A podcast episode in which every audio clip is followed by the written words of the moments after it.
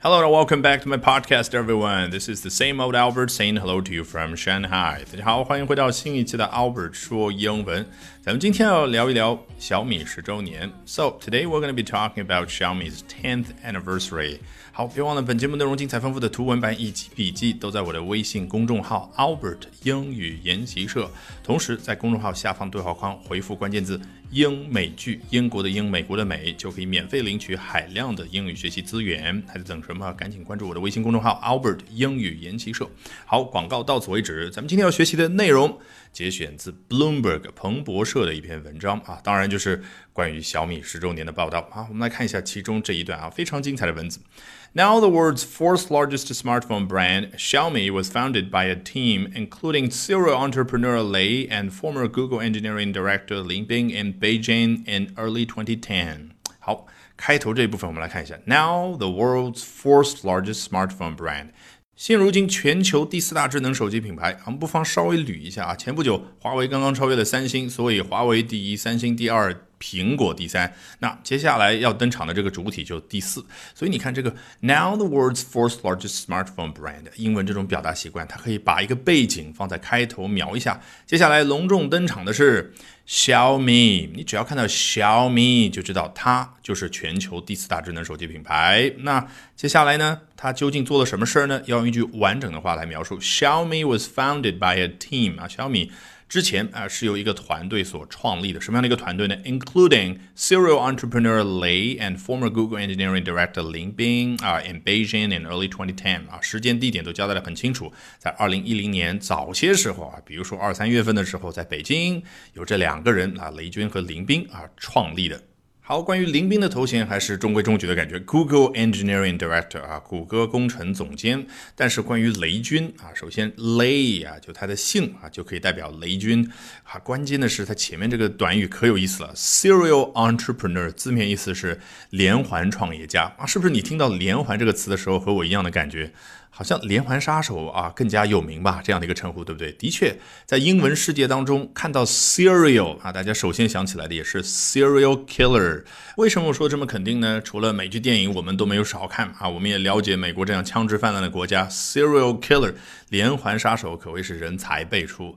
但是更重要的一个原因是什么呢？我在网上搜了一下，发现很多的人啊都表示过反对，说 serial entrepreneur 这个称呼不行啊。比如说 Financial Times 金融时报就有位作者曾经写了一篇长文啊，说首先这个称呼呢会让人想起 serial killer 连环杀手，好像啊不太好。那么另外呢啊，好像现在是个阿猫阿狗都会把自己称作是一个 entrepreneur 啊创业家，然后呢动不动就在自己的 LinkedIn 啊，也就是那个专门介绍自己的。简历的那个社交平台上面介绍自己说是 serial entrepreneur 啊，连环创业家啊。我之前啊做了一个什么公司，然后做了一个什么公司，好像挺 fashionable 啊，好像很时尚的一种感觉。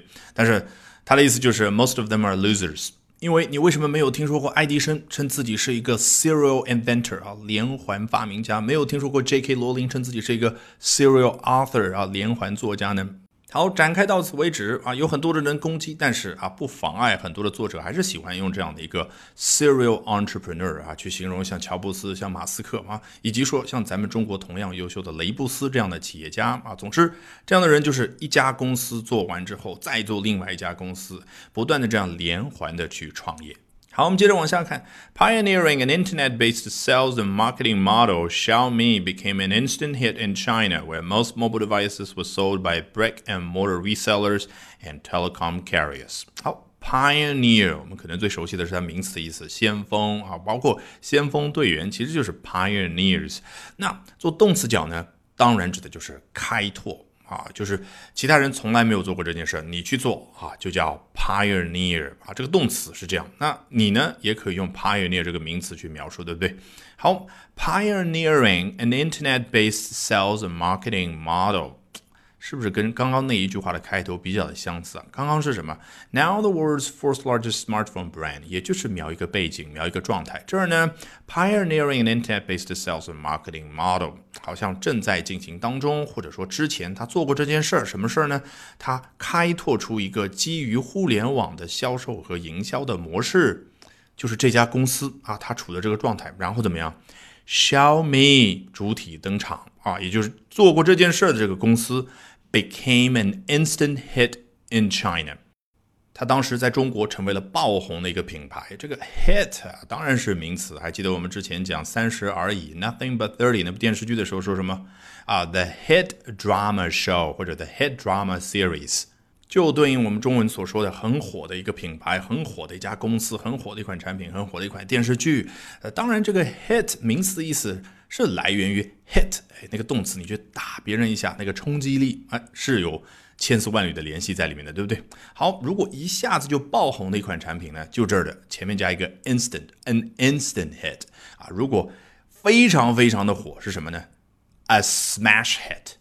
好，回到原文，Xiaomi became an instant hit in China。然后呢 ？where most mobile devices were sold by brick and mortar resellers and telecom carriers。哦，这个 where 开头的定语从句有种什么样的感觉？我们一下子钻到了 China，也就是它之前描述这个对象里面啊。那我们钻到中国，然后呢，睁眼一看，哎，怎么样描述一下？哎，在中国的手机零售这个行业的情况呢？where most mobile devices were sold by A and B。哦，就当年大部分的移动设备都是由 A 和 B 这两种类型的公司完成售卖的。A 是是什么 break and mortar resellers 啊，这个说法在财经报道当中、各种各样的采访当中实在是太频繁出现了。Reseller 很简单，你看，把一个东西 resell 是什么？你批发过来之后，你再次卖出去，那你就是一个零售商。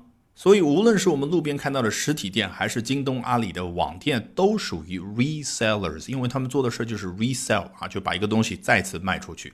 那这儿说的究竟是哪种店呢？我们看一下 brick and mortar，它字面意思是砖以及灰浆啊。我不知道你们小时候有没有看过这个砌墙的师傅砌墙的过程，你砖不可能垒在一块儿就能垒成高墙，否则会塌下来，对不对？砖与砖之间一定要有 mortar，也就是那个调好的灰浆，然后。后呢，凝固之后，哎，这堵墙才比较的稳固。所以，brick and mortar 说白了，说的就是一堵墙呀。那它这种表达，这样的一个名词代替的是什么？当然代指线下实体店。所以一定要记住，brick and mortar reseller，brick and mortar stores 说的都是线下的实体店。然后好，B 啊类型的公司是什么呢？telecom carrier。电信运营商啊，的确，我们想起了很多的合约机啊，当年就是通过电信运营商进行售卖的，对不对？All right, with that, we have come to the end of today's edition of Albert Talks English. Thank you very much for listening, everyone. Bye for now, and see you next time.